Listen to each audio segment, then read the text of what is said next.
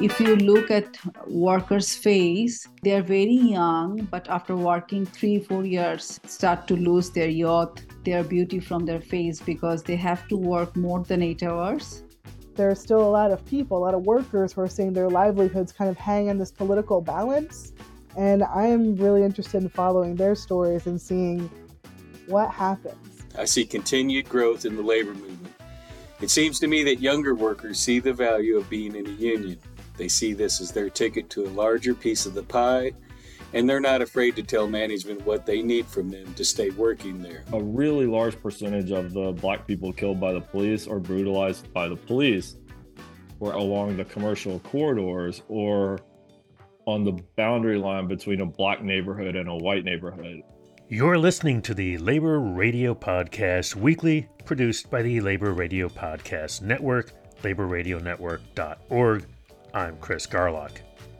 This week's featured shows are Stick Together, Australia's only national radio show focusing on industrial, social, and workplace issues, distributed nationally on the Community Radio Network. The Power at Work podcast from the Power at Work blog, which is produced by the Burnes Center for Social Change. Heartland Labor Forum, a radio show which comes to us from KKFI 90.1 FM, Kansas City Community Radio, and Tales from the Reuther Library, the labor history podcast from the Walter P. Reuther Library at Wayne State University. That's all ahead on this week's edition of the Labor Radio Podcast Weekly. Here's the show.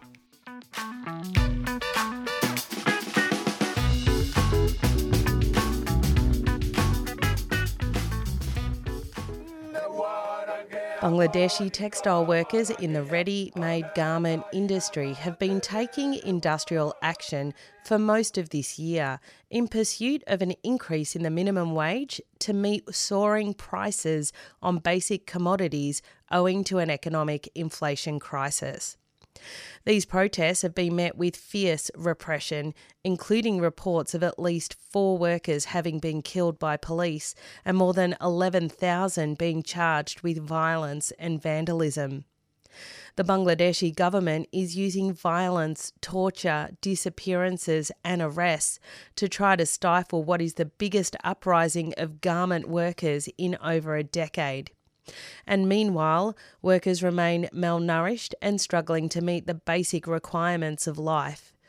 I spoke with the president of Bangladesh Garment Workers Solidarity, Taslima Akhtar. Uh, for last uh, one year, more than one year, we have been campaigning for uh, increasing wage of Bangladeshi garment workers.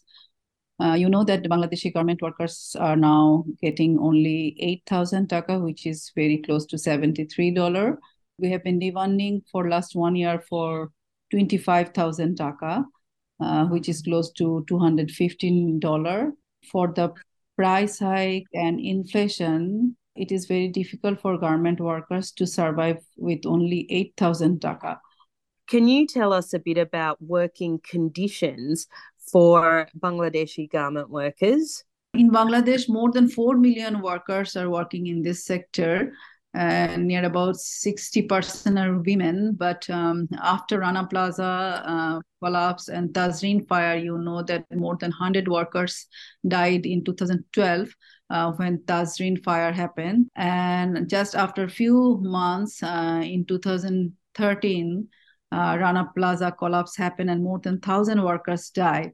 And after that, uh, we thought that maybe um, our workers uh, will get a new life. Uh, but uh, we see that uh, after Rana Plaza, our owner, entrepreneur, um, government, and international brands, all of them are trying to say that they are more conscious about the wage, about the safety and trade union rights. But all these promises um, are in paper, but not in practice. We saw some, uh, we see some difference uh, after Rana Plaza, especially uh, some development of our industry infrastructure. In last few years, we haven't seen that much big incident or structural killing in garment industry But if you look at workers' face, they're very young, but after working three, four years, start to lose their youth, their beauty from their face because they have to work more than eight hours. As per law, they have to work eight hours and they can do four hours overtime, but they're bound to do overtime without doing overtime. They cannot survive with the wage scale and our trade union is highly polluted in our country. So Bangladeshi garment workers are facing many problems like their wage problem, safety problem, and trade union problem. Especially sometimes our owners want to say safety is uh, related with the factory infrastructure and other things, but we don't think that uh, safety is only related with the building in infrastructure safety also depends and related with workers' wage, their daily life, uh, their working environment with all this. But we don't think that uh, uh, our workers are living in a good life. Actually, most of the workers they come from remote village uh, with a hope of have a new life, but they have to work more than 12 hours, 14 hours, and they don't have enough weekend female workers they have to finish their household work and also they have to do the factory worker work so uh, they are burdened by two types of uh, load uh, at home and at factory that's it for Stick Together this week. Special thanks to Taslima Akhtar, the president of Bangladesh Garment Workers Solidarity. Hello, powerful people. Welcome back to the Power at Work blog and this blogcast. So great to have you back here. We add three terrific labor reporters to our long list of guests in these labor reporter roundtables today. Uh, we it's an ongoing conversation about labor news, labor developments, the labor movement, and the process of covering workers and worker power and collective action and, and unions. Our guests for this conversation are Kim Kelly, who's an independent journalist and author and organizer. Uh, Michael Sainato is a labor reporter for The Guardian US. Uh, and Jordan Zakarin is a reporter and producer for More Perfect Union. What is the next big labor story in 2024 that we are not talking about in 2023? Real quick, Michael. Oh, that's a, a difficult question, but I, I think that the what we're not talking about in 2023 is just next year coming to a head all these big union campaigns. How will the NLRB respond? Because a lot of like Starbucks appeals, Amazon appeals, they're at their last appeal. So it's to be, uh, we're to, you know, finally see uh, okay, uh, Starbucks, uh, you know, lost their final appeals and not bargaining. Amazon uh, you know, they're still fighting the, the union election uh, that workers won in Staten Island, and they're still fighting the rerun, the second rerun election in Alabama. So we'll, we'll get answers to that. And I think what happens in, in those cases, it might it's not going to get as much attention as uh, when those fir- things first happened. But I, I think uh, how the NLRB, how the government responds, and um, what, if any, accountability um, you know, Amazon and, and Starbucks and, and, similar companies like Trader Joe's, you know, Chipotle that's gotten away with a lot of uh, union busting. Um, seeing those the legal processes and their uh, appeals finally come to a head, and uh, whether there's going to be some resolution, you know, that will benefit workers, or if it's just going to be like, uh, you know, too bad. Uh, you know, that's the way it is. So uh, yeah. I, I, think that's that's, that's a good one. big story for it for next year. That, that's a good one. Jordan, big story in 2024. We're not talking about the biggest story in 2024. We're not talking about in 2023. Yeah, I mean, I was going to agree with Michael. Like, whether they get contracts or not, a lot of these places are it's going to be huge, um, both for like those workers themselves, the ability to organize continuously. If, if like you know, Starbucks ends up not ha- having a contract that is sort of like um, there's so many thousands of stores that just aren't going to organize. Um, I think also one thing I've always been I've been very intrigued by is if we look at it 2024, obviously the elections are so important. Um, I'm very intrigued by this idea that you know Republicans are trying to be populist now and they're they're all they're pro worker, and obviously I don't think that's at all true. But I, am very interested to see how the rhetoric that's used, right? I know Biden, like Kim said, the one good thing that he's done, maybe the one thing he would recommend a second term is a, another NL, uh, another NLRB under under uh, his under his watchful eye. But um, how much that you know this rhetoric is going to shift because I think that you know how much like proposals are going to shift, right? Like you've seen like JD Vance try and you know secretly probably gut the uh the train track uh, the train uh deal that he, he came up with the railroad deal, but I'm very curious just to know like how much politicians are picking up on it, whether they are Democrats or Republicans, right? Like there is this element of like traditionally Demo- uh, unions, you know, um, support Democrats, and I think that like you know they have in a lot of ways like you know Biden especially I think has been good about that, but there's still plenty of them that don't. Democrats stuff definitely don't turn out in the way that they should. And I think a lot of union members are up for grabs. And I think that like you know Trump tried to exploit it during the UAW uh, thing, and he kind of got his clock clean because he went to a non-union shop with no union workers there. So um, that that was a big fail. But um, you know we're still seeing you know Republicans are still powered by the Koch brothers, and I guess there's only one Koch now, the Koch the Koch guy.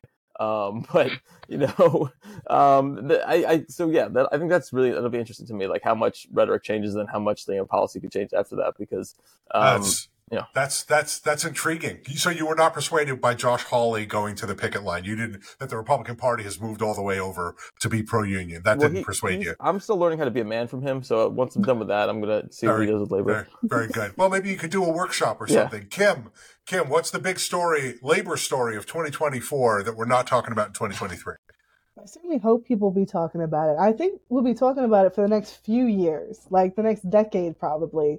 Um, is this idea of the just transition and what we're seeing in terms of this slow but kind of in unstoppable shift towards renewable energy.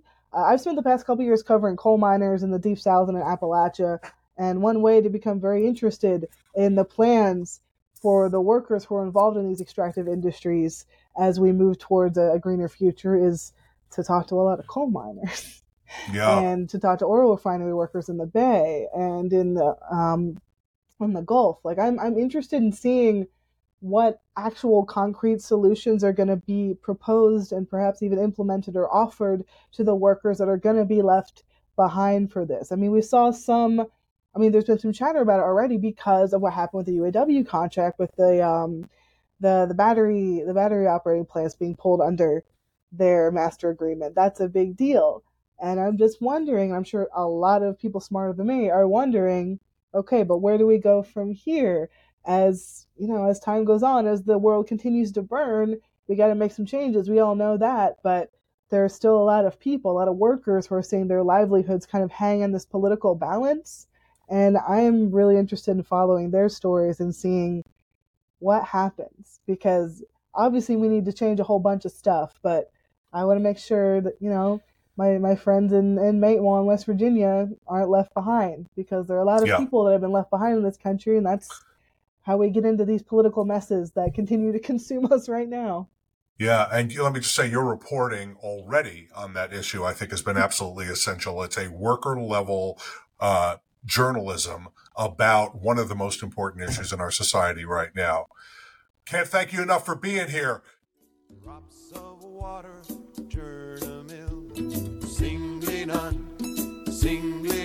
Welcome to the Heartland Labor Forum, a weekly show of news, information, and commentary by and for the working people of Kansas City. On tonight's show, we're looking back and forward.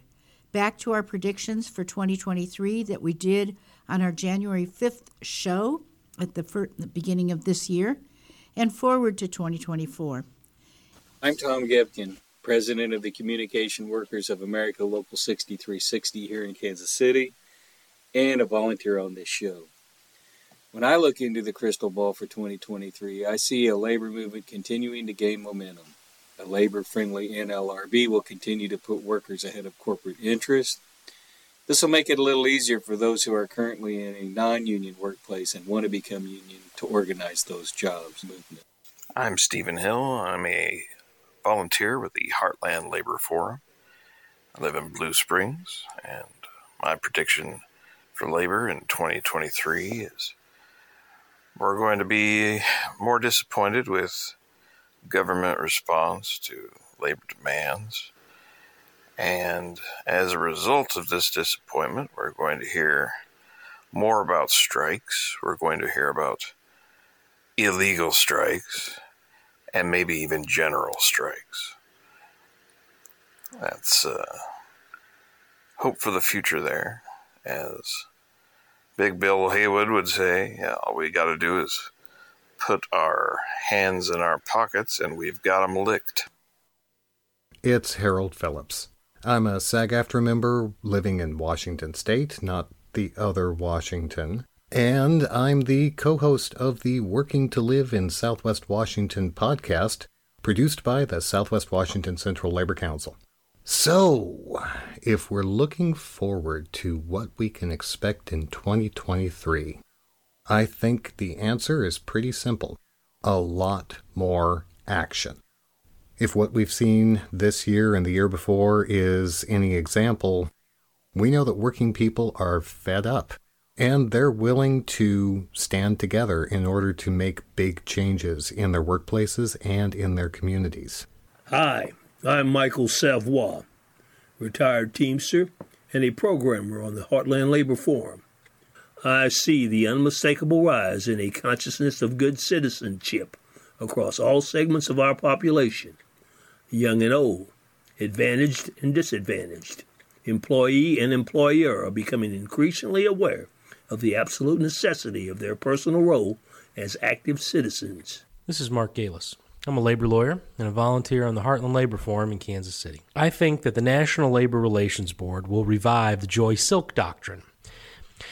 Essentially, it's an NLRB case from 1949 which said that if the union has majority support through signed authorization cards, the employer was required to recognize the union unless there was a good faith doubt about majority support. Therefore, you would forego an election and just recognize the union. Our first prediction for this coming year is from Chris Garlock from the Labor Radio Podcast Network, and it's about something near and dear to our hearts, hearts which is labor radio. Take it away. Hey, this is Chris Garlock. In addition to coordinating the Labor Radio Podcast Network, I host and produce a number of labor radio shows and podcasts, including the Labor Radio Podcast Daily and Weekly editions, the Labor Heritage Power Hour, and Labor History. Now, for 2024, I see at least 250 members of the Labor Radio Podcast Network in the year ahead, maybe even 300. I see our first ever in person conference in April at Labor Notes, and this may be a stretch, but I think 2024 is the year when we'll finally get the Labor Radio Podcast Network app, which will enable anyone, anywhere to easily access all of our shows. In the meantime, you can go to laborradionetwork.org. You can also subscribe to the Labor Radio Podcast daily or weekly on your favorite podcast platform. This is Gene Lantz on the Workers Beat Extra. Because the voting situation and the voting outlook is so bad as you go into November, I think Joe Biden won't run. I predicted that last year too, and I'm sticking to it this year. Hello, I'm Tom Givkin. I'm president of CWA Local 6360 here in Kansas City. I see continued growth in the labor movement. It seems to me that younger workers see the value of being in a union. They see this as their ticket to a larger piece of the pie, and they're not afraid to tell management what they need from them to stay working there.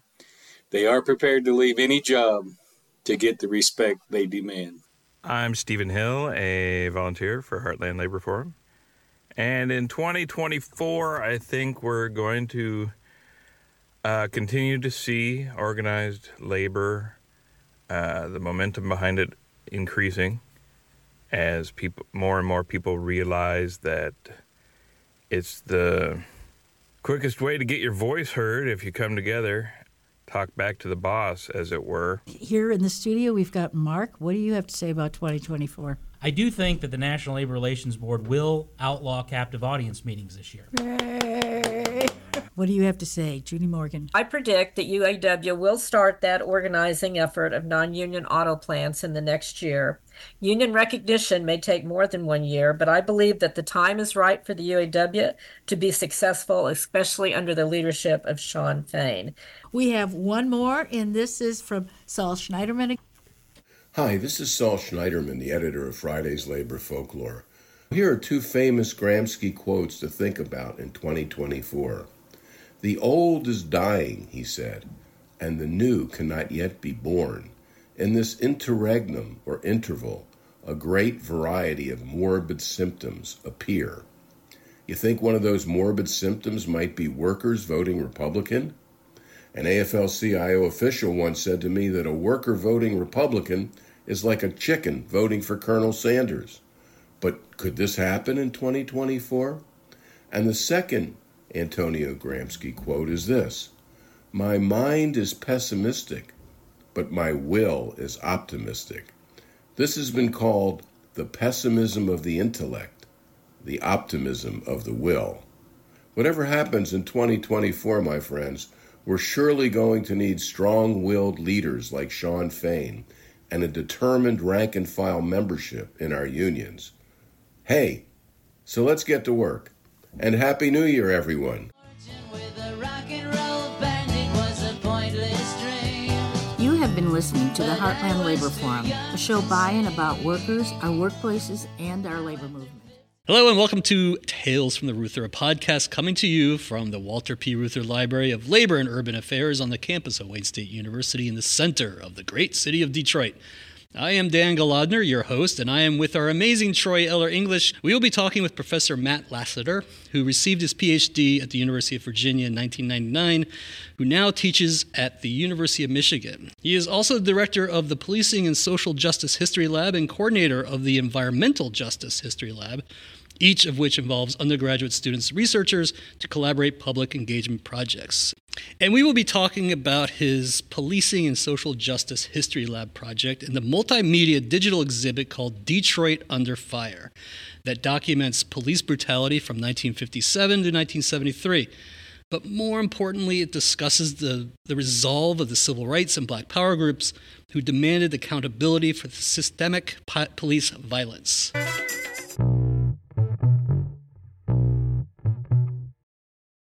Um, Matt, thanks so much for joining Tales for the Reuther Library. We really appreciate you taking the time to um, talk to us today. Thank you very much for inviting me. Now, Detroit Under Fire is a major website of learning, which took a lot of effort, I know. Uh, how did you come up with the idea for this project and the steps to really getting it going? Because some other people might find that of interest.